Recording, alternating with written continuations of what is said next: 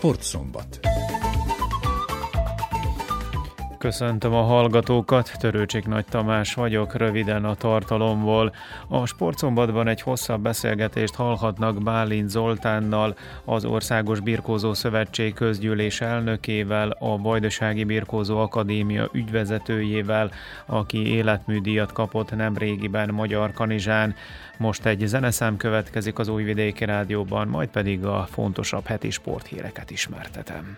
A hét elején ért véget Újvidéken a korosztályos Vivo Európa bajnokság, a legeredményesebb nemzet a magyar lett, amely a serdülő és a junior kategóriában összesen 9 aranyérmet nyert. Az árónapon a fiú tőrözők és a leány kordvívó kerültek a dobogó tetejére. Hallgassuk meg, mit mondott rádiónknak az egyaránt aranyérmet szerző Budaházi Ambrus és Domonkos Emese. Azt gondolom nagyon jó a csapat, és bíztunk egymásban, szóval a legnehezebb pillanatok is, is könnyebben sikerültek, könnyebben vészhetjük át őket, és éppen ezért tudtunk fordítani és egy ilyen véghajrát lenyomni.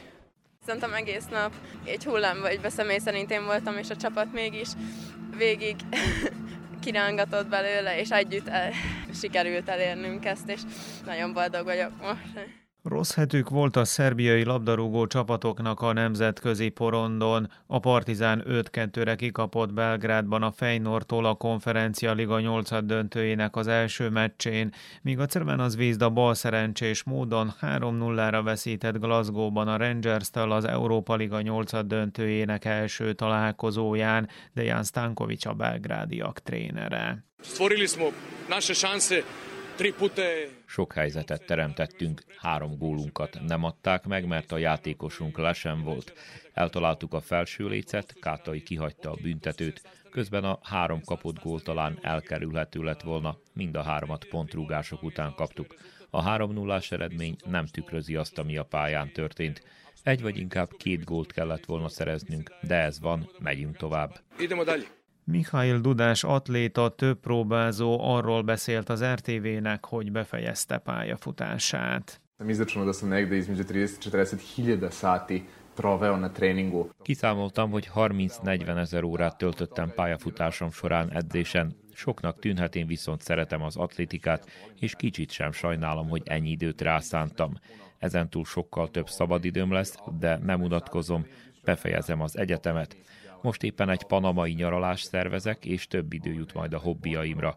Ami a pályafutásom illeti, elégedett vagyok vele, kihoztam belőle a maximumot.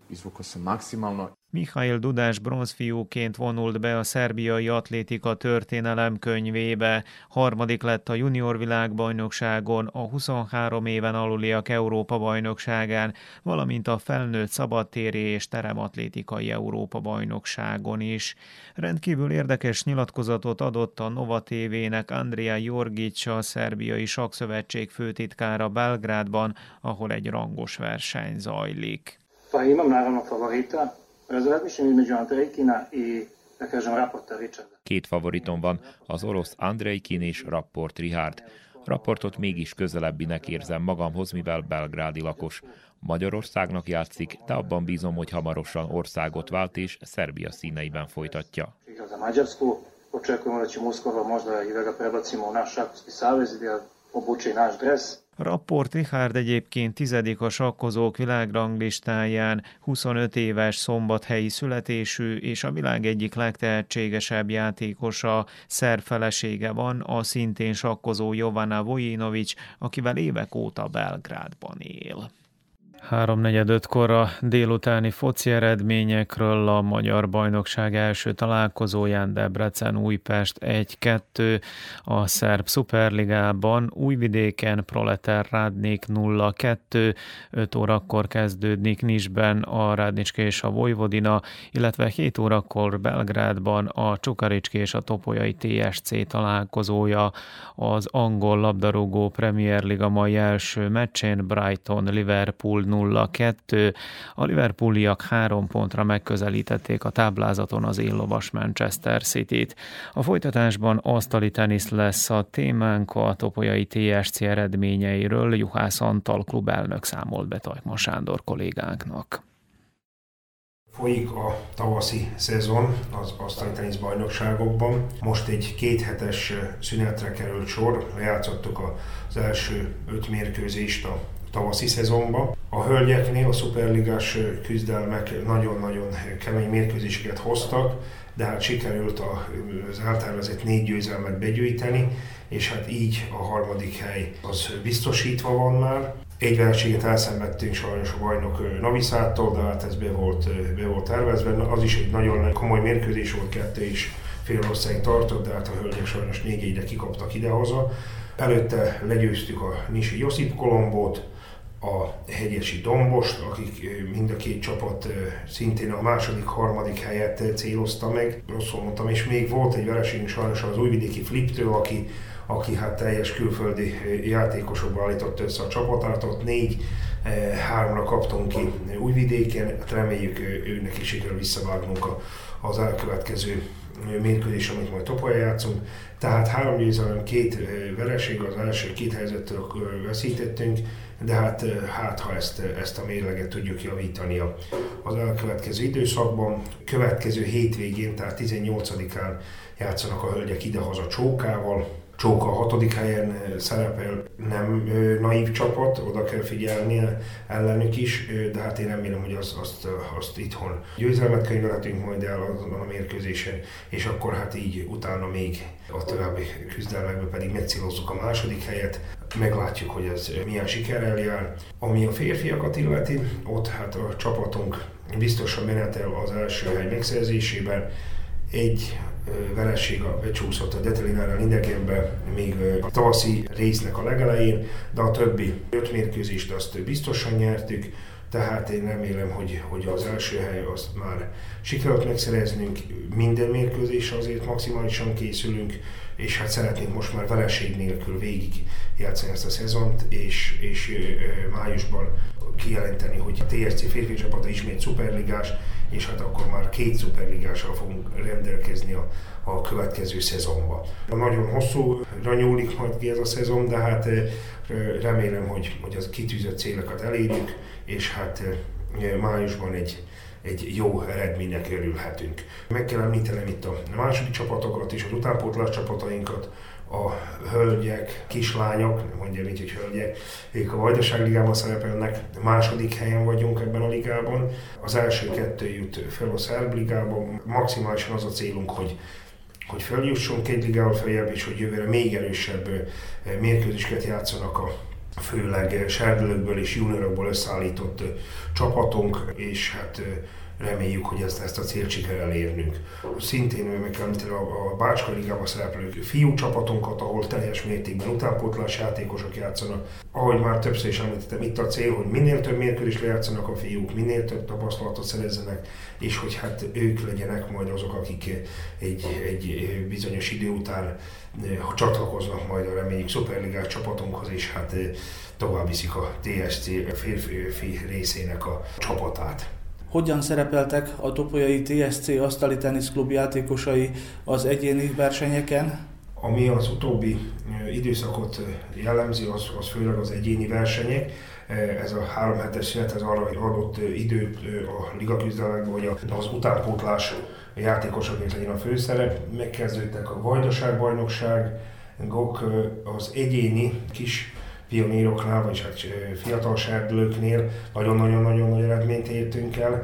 A lányoknál Horváth Teodóra második lett egyéniben, ami egy fantasztikus eredmény, az első kiemeltől veszített, és hát remélem, hogy, hogy ez már egy nagyon jó előjel az országos bajnokság előtt. Teodor szintén Agyánszki Kalinával harmadik helyet szerzett meg a párosban, ami szinte egy fantasztikus eredmény, úgyhogy ez, ez az nagyon jó, ami az utánpótlást illeti. Azt jelenti, hogy nagyon professzionális munka folyik az utánpótlás játékosokkal is, hogy számíthatunk arra, hogy pár éven belül ezek a fiatal lányok már csatlakoznak majd a szuperligás csapathoz.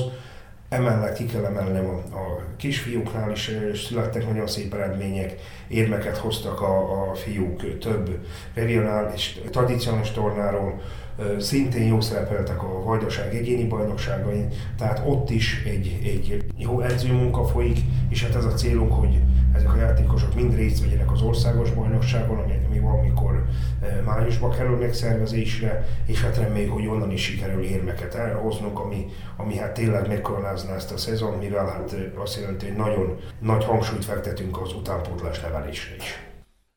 Február végén osztották ki Magyar Kanizsán a Községi Sportszövetség által odaítélt díjakat az előző év legjobb versenyzőinek, edzőinek.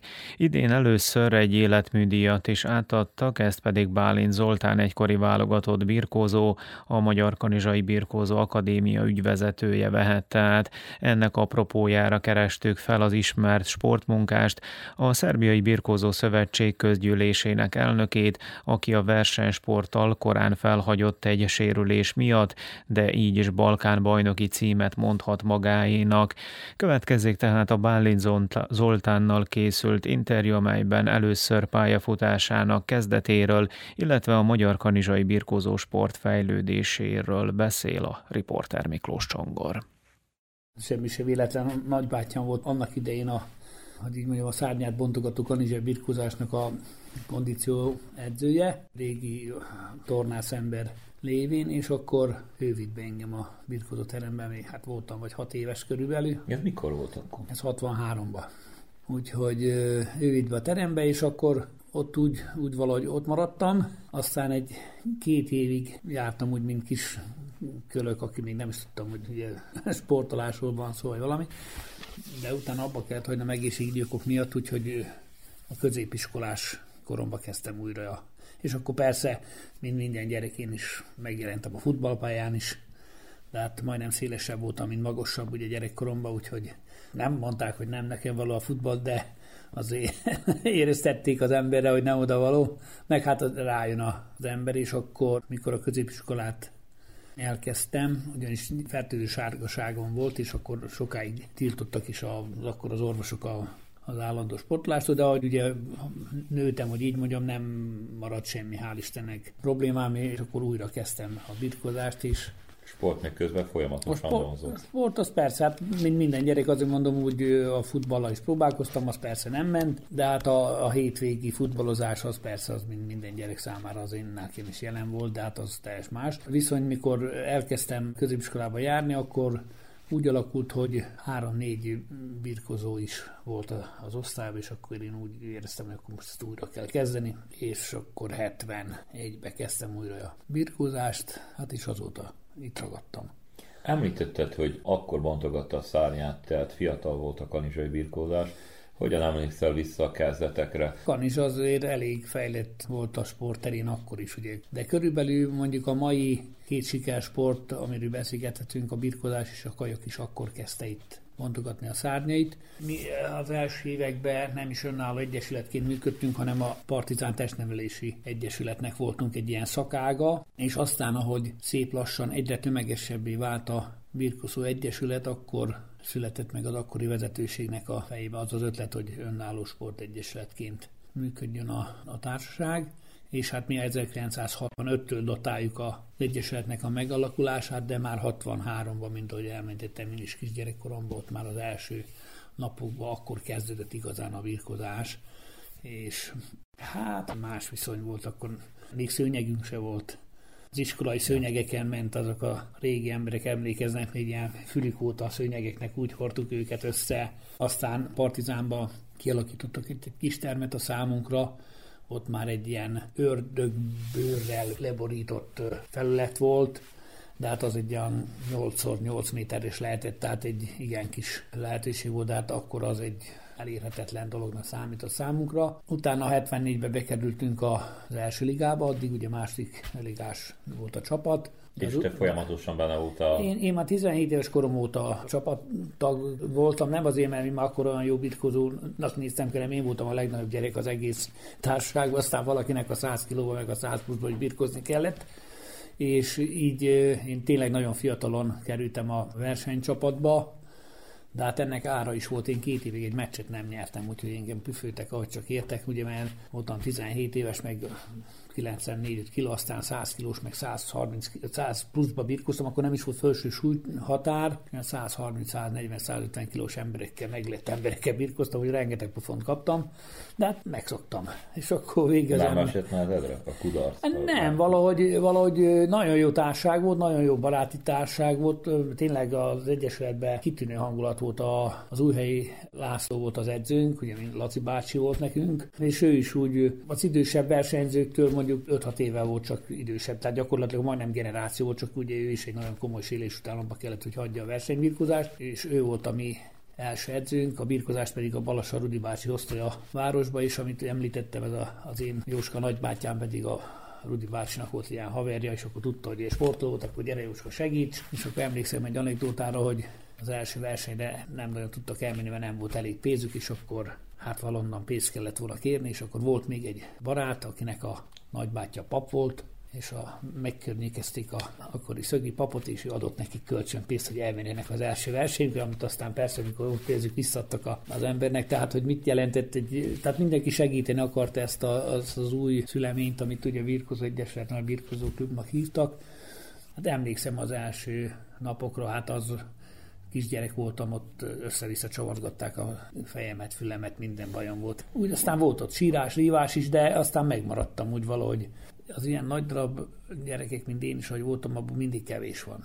Ugye az úgy volt, hogy mondjuk az Egyesületben, mikor a fénykorát is érte, a, akkor az a 60-70 kilós súlycsoportokban 56-an is voltak egy súlycsoportban, én meg egymagam voltam a felső háromra, úgyhogy így nézett ki a, a leosztás a csapatban. Akkor fogyaszgattál is? Meg? Minden volt, fogyaszgattam, aztán volt egy olyan időszak, mikor jött egy olyan szabály, hogy nem mert olyan versenyző nem mert 100 pluszba, tehát 100 kiló fölé, aki nincs 100 kilós, akkor meg enni kellett, meg inni, aztán az is kellemetlen volt, mikor egy nap egy versenyzőt meg mondjuk 3 liter tejet, vagy valamit, hogy elég súlyú legyél, hogy a más az egy pillanatra legalább a 100 kiló fölött mérje meg aztán minden volt utána el tudja képzelni a hallgató, hogy milyen él, élvezet az, mikor az ember kényszerbű be kell, hogy igyon egyen. Tehát, tehát mindent megtettünk azért, hogy működjön a, a dolog, de visszatérve, tehát nagyon jó hangulat volt a tényleg itt is ilyen baráti társaság nem volt semmi se nehéz. Aztán szép lassan, hogy bejutottunk az első ligába, az utolsó évben már olyan volt, hogy vesztett meccs nélkül volt a csapat, tehát nem volt ellenfelünk a másik ligában. Tehát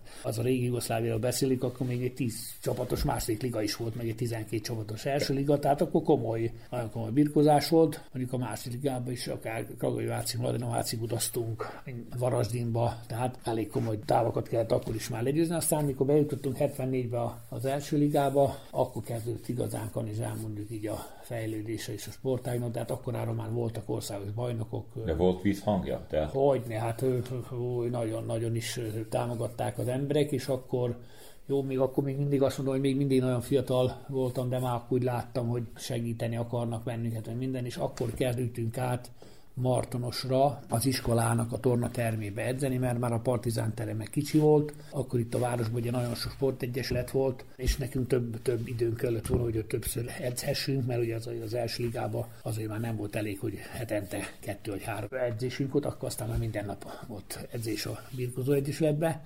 Hát nehéz volt, mert Martosra kellett átjárni, tehát volt egy kombink, de hát a kombi is olyan volt, hogy ugye ez a birkozás mindig azért a kisebb költségvetésű sportok közé tartott, hogy így finoman fejezzem ki magam. Messzebbre hogy jártatok? Általában a szurkolók és a, akkor az elnökség tagjai közt lévő embereknek, a cégeinek a, a hivatalos ö, szállító eszközeivel utaztunk. Ugye akkor már voltak ilyen minibuszok egy-egy cégnek, vagy valami, vagy egy-két autót elkapott az Egyesület.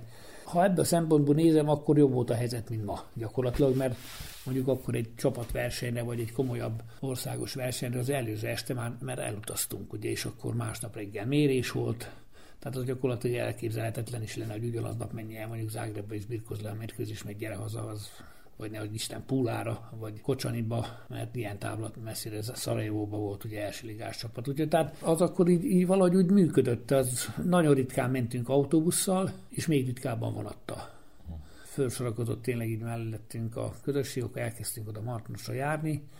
Télen nem volt fűtés a teremben, úgyhogy de bírtuk. Két-három melegítő rajtunk.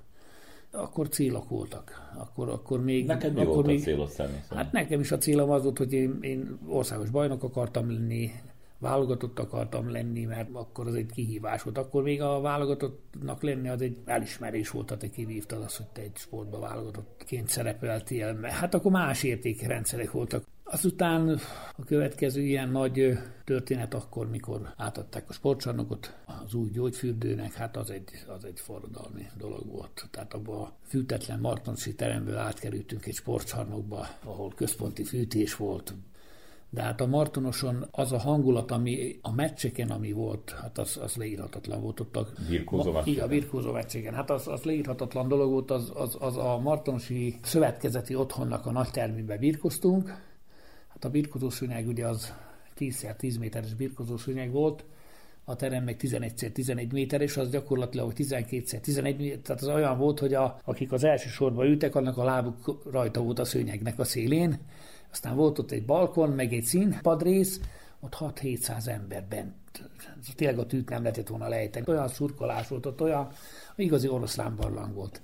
Nagyon hosszú idő után egy alkalommal a színítje beszélgettem, gondolom mindenki ismeri a rádió hallgatók közé a Vániszláv Szimicsot, a Tokió olimpiai bajnokunkat, ő egy ilyen nagy öreg volt nekünk, persze mert körülbelül édesapám még generáció volt, akkor mindig mondta, ó, azt mondja, amikor Martonosok között jönni neki bíráskodni, akkor úgy rözgött, az inai rözögtek, mint a nyárfalevél, jobban izgult meg fét, azt mondja, mint mikor az olimpiai döntőt kellett neki birkozni, mert olyan, olyan hangzavar olyan, olyan szurkolás volt. Nagyon szerették az emberek a birkozást. Főtörekvő csapat voltunk, évről évre jobbak voltunk, egy, egy ilyen kitörés volt, ez a kis város, ugye a legnagyobb városok csapatai jól birkózott. Amikor már első ligás csapattá váltunk, ott azért már sok kiforrott versenyző volt, itt már elég sok országos bajnokunk volt, meg tehát azért mink úgy láttunk, meg úgy nem volt respekt azért, hogy most egy beográdi csapat jön, vagy egy zágrebi csapat, ugye mi egyéni sport vagyunk, és akkor az egyéni sport kategóriáknak az eredményét adták össze, így lett a, a csapatverseny. Tehát mi nem éreztük mink azt, hogy mi kisebbek vagyunk. Persze azok a csapatok, akik mondjuk akkor a legnagyobbak voltak, mint a Spárták, abban az időben is ugye nagy csapat volt, vagy a Proleter, vagy Radnicski, akkor a Radnicski volt az erősebb csapat Beográdba. Ott felnőtt válogatott volt, nálunk akkor még felnőtt válogatott nem volt a mi csapatunkban, de junior, meg kadét, meg ilyen válogatottak már, hogy mi csapatunkban is voltunk. Tehát azért ott voltunk, hogy nem voltunk túl messze. Aztán szép lassan majd ugye felnőtt válogatottak is lettek, és most nem nagyon szeretnék neveket mondani, mert akkor valakit kifelejték, de tényleg nagy generációnk voltak. Volt olyan, hogy országos bajnokságon a tíz súlycsoportból hat kanizsai volt elsőnk. Aztán, amikor a következő mondjuk ilyen nagy lépés, hogy így mondjam, akkor már én sportvezetőként működtem, akkor, mikor először országos bajnokcsapat lettünk. Aztán először az első évben úgy lettünk, hogy egy két zentai segítségünk volt, de a következő évben kimondottan csak kanizsaiakból álló versenyzőkkel nyertünk országos bajnokságot. Tehát, és kanizsai edző volt, tehát ettől már nagyobb elismerés. Ez melyik időszak? 80-as évek legeleje. Ezek már azok az időszakok, amikor tényleg a csúcson volt itt a birkózás, legerősebb közösség voltunk, jó hangulat volt, Hát én mindig egy ilyen kicsit ilyen, ilyen lázadó típusú ember voltam. Én 18 évesen már csapatkapitány voltam, és volt 25-30 éves birkozók is a csapatban.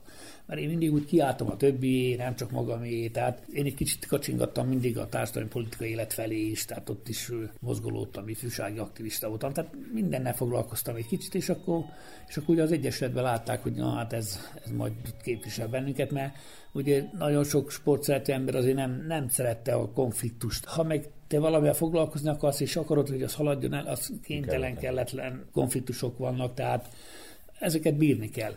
És akkor engemet már 18 éves voltam, engem már, már belöktek oda, úgyhogy akkor én már ottan képviselő voltam a sportszövetségnek, a, akkor ilyen szizek voltak, és a szizeknek tanácsaik voltak, ugye volt a fogyasztók tanácsa, és voltak azok, akik pénzelték. Úgyhogy én persze abban a tanács voltam fogyasztók, mert mi ugye sportszervezet képviselő voltunk. Én ott kezdtem az én, úgy mondjam, sportmunkási pályafutásomat, 18 éves kortól én állandó jelleggel valahol mindig ütkölök. És úgy akkor nekem ez úgy feküdt ez a dolog, akkor ugye megismered a, a sok embert, a sok idősebb embert, tehát én ott gyerek voltam, 18 éves feje, és akkor az én mai korúbeli emberek ültek ottan, és akik már 30 éve vezetnek egy sportegyesületet, vagy valahol, de ezek mind kis falus egyesületek voltak, tehát az ő látószögük, látókörük azért az, azt most, ha így hasonlítom azt, amit én ugye befutottam ezt az én sportmunkási pályafutásomat, hát azért az nagyon más világ volt, de akkor egy fiatal gyereknek az egy, az egy hatalmas nyitás volt, és akkor aztán ugye az elnökségnek is tagja voltam, akkor mikor túl hangos voltam, akkor kitettek az elnökségből. Persze én is olimpiai bajnok szerettem volna lenni, vagy világbajnok, mint minden sportoló, aki komolyan csinál, de jött egy komoly sérülésem, és akkor az úgy nem lett igazán időbe szanálva, és akkor jöttek a különböző törések, és akkor én látva azt, hogy mondjuk a, a Petkovicsnak is el kellett menni az országból, hogy tehát nem tudott itthon boldogulni, aki pedig tényleg mondjuk a legjobb birkozó volt mindannyiunk közül, nem véletlen volt olimpiai bajnok minden.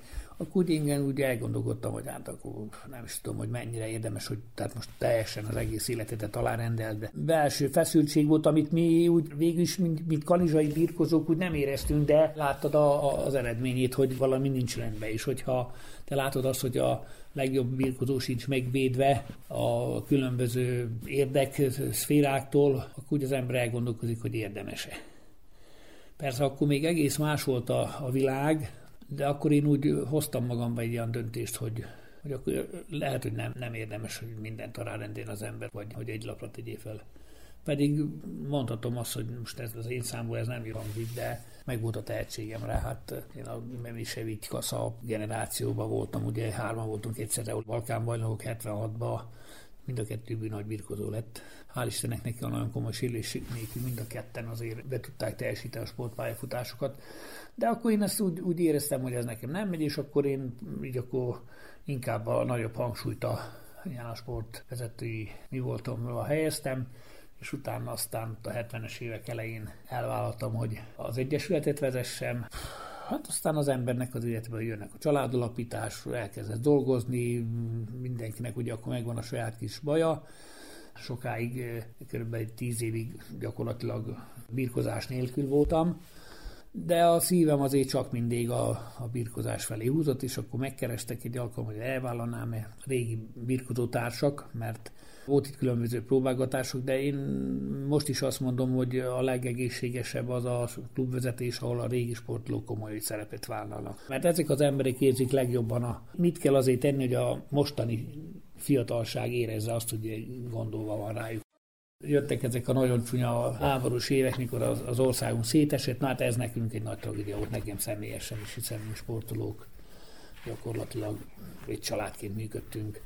Nyilván többször elmondtam, ez nem anekdóta, de ez egy érdekes dolog, hogy mi abban az időben nem tudtuk, hogy most éppen valaki szerbe vagy horvát vagy jól a magyarokat mindenki tudta, ki a magyar a válogatottban, vagy egy muszlim származás ember, de én az Ivica Frugicet akkor tudtam, hogy horvát származású ember, mikor a temetésére mentem, sajnos ott láttam, hogy soha fő nem merült bennünk a kérdés, hogy ki kicsoda. Mink barátok voltunk mindannyian, és akkor jön egy ilyen dolog, hogy szétszakad az ország. Meg kellett ezt szokni.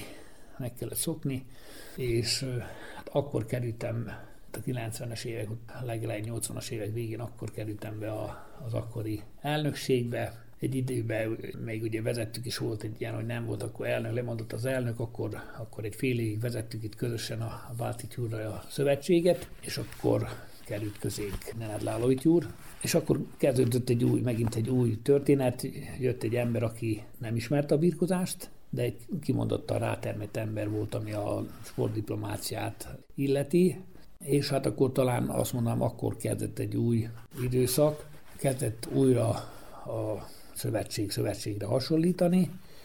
Az az időszakban, amikor a Balti Tyúra ketten irányítottuk, akkor adtuk be az első pályázatunkat a Világszövetségnek, hogy mi akarunk világversenyt szervezni, és 2002-ben megkaptuk Szabadkán egy Junior Európa bajnokságot szerveztünk, ahol Koric Ákos kanizsai birkozó másik lett. Úgyhogy tehát nekünk ez egy nagy sikertörténet lett a végén, hogy érmet is nyertünk, és az volt az első ilyen nagy verseny, és hát ezt mondhatom, hogy gyakorlatilag ez a, ennek is az elindítója, én jó magam voltam, hogy akkor mutassuk meg mi, hogy most már felnőttek vagyunk, mint birkózó szövetség, hogy képesek vagyunk egy világversenyt megszervezni. Hát és attól az évtől kezdve a mai napig az egyik legsikeresebb szervező nemzet vagyunk, hogy így mondjam, tehát... Kapja is a szövetség a feladatokat. Jó, hát kapja is a feladatokat, de, de kérjük is.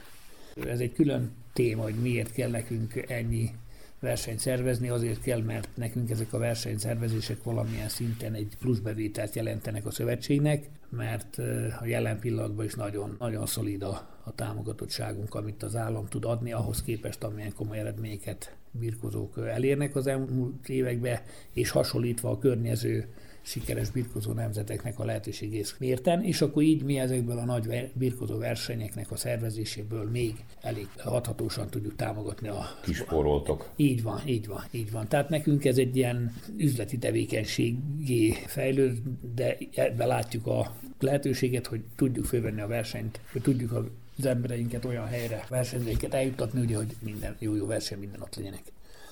Most visszatérve ugye a, abba a világba, amikor ugye a Lálovics úr ide került a szövetségbe, akkor büszkén mondhatom, hogy én voltam az egyik kezdeményezője annak is, hogy indítsuk el itt Szerbiába azt a folyamatot, hogy az élversenyzők életjáradékot kapjanak.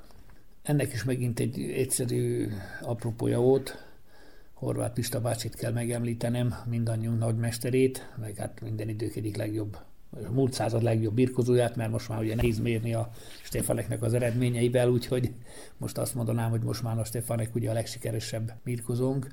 Pista bácsi volt ugye mind, nagyon sokunknak a tanítója, nagyon sokunknak a szövetségi edzője is, Pista bácsi panaszkodott, hogy milyen nehéz a sorsa, megöregedett, tönkrementek a forgójai, nem tudja megoperáltatni magát, nincs elég lehetősége, és a birkózás, meg a sport még nem tud neki segíteni és összedújtuk a fejünket, és ugye én tartottam a kapcsolatot akkor is már a Magyar Szövetséggel, és akkor már Magyarországon működött ez a, az életjáradék, és elmentem a szövetségbe, a Hegedűs Csaba volt az elnök, és mondom neki, hogy Csaba, légy szíves, szerez be nekem ezeket a szabályzatokat, határozókat, amik Maga meghatározzák ezt a ti rendszereket.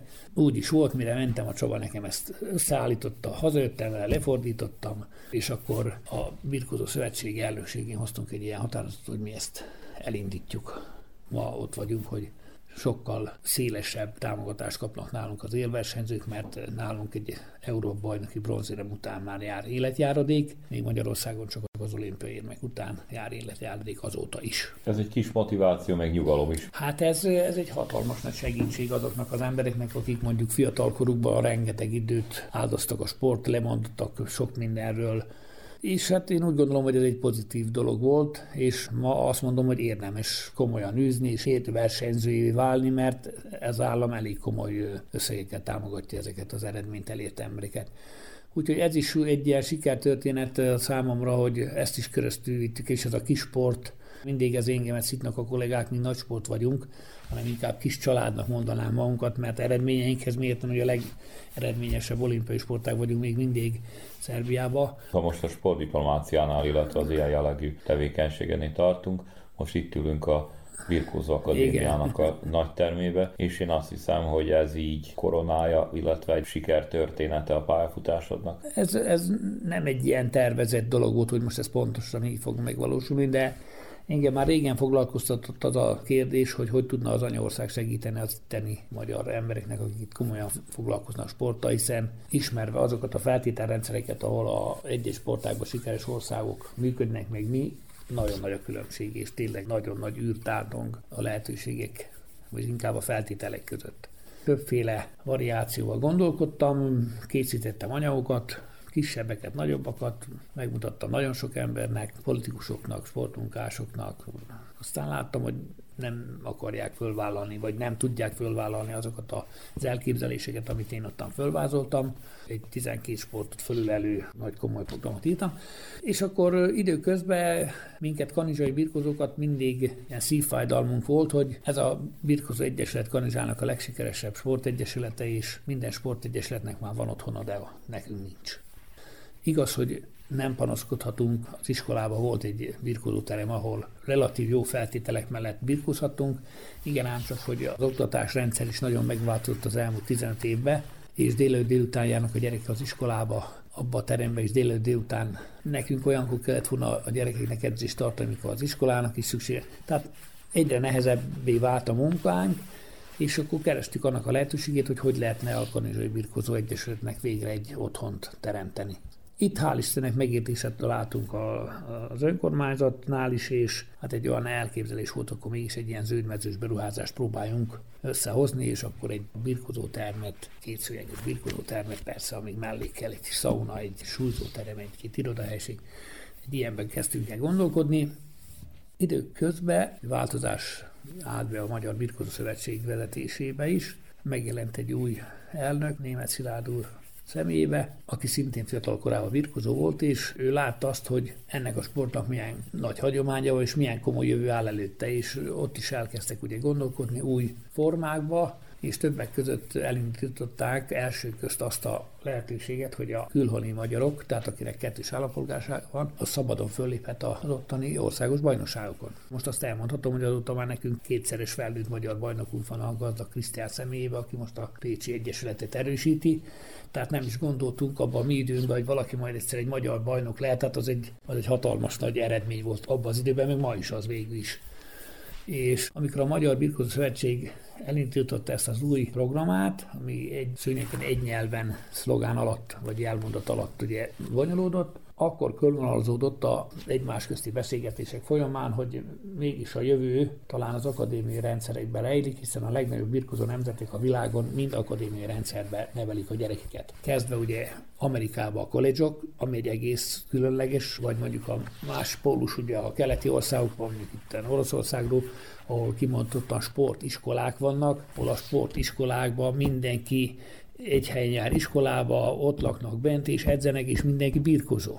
Tehát annyira szakosították a, a sport fejlesztését és magának a gyerekeknek az iskolába járását, és akkor indult el a Magyar Birkozó Szövetségnek is a programa, és annak volt a zászlós hajója a Kozma István Magyar Birkozó Akadémiának a létrehozása. Akkor látva a programnak ezt a kibontakozását, akkor én is úgy gondoltam, hogy akkor nem forszíroznám tovább azt az eredeti elképzelésemet, hogy a 12 sportágról beszélgessünk valakivel, hanem akkor úgy gondoltam, hogy próbáljam azt az utat járni, hogy ha már egyetemes magyar birkozásról beszélünk, van ez a program egy nyelven, egy szőnyegen, akkor, hogy a Magyar Birkozó Szövetség egy olyan akadémiai rendszert építsen ki, ahol a külhoni magyarokra is gondol, és hát hál' Istennek el tudtam azt írni, hogy az első külhoni akadémia az Magyar Karizsán épüljön meg.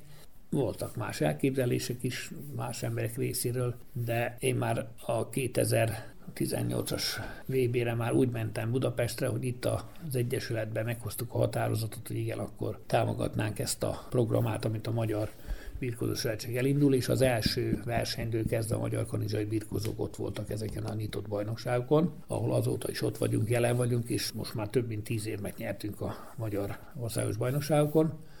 És hát ez mindent attól függött, ugye, hogy a magyar állam kormány mellé áll ennek a programnak, és 2018-ban ugye a világbajnokságon a Lálovics elnök úr is ugye ott van, és akkor megkértük, hogy egy kicsit lobbizzon nekünk ennek a célnak az érdekében. Őtet fogadta a miniszterelnök úr, és azon a megbeszélésen már olyan hírekkel jöttek vissza, hogy a miniszterelnök úr is rábólintott, hogy akkor a Magyar Birkozó Szövetség szélesítse ki ezt az ő programát határon túlra is, úgyhogy így született meg ez, a, ez az akadémiának a, az ötlete, aztán azt a tervet, amit ugye mi ott elvittünk arra a világbajnokságra, azt ott átadtuk, és kisebb módosításokkal 2019-ben a magyar kormány el is fogadta ezt a mi kérelmünket. Az adminisztrációval meg kellett birkozni, az itthoni adminisztrációval is. Aztán megfeszített tempóval 11 hónap alatt felépítették az épületet a kételezők, és akkor így 2021. szeptember 1 tudtunk kezdeni dolgozni. Nem mondhatom, hogy ez az én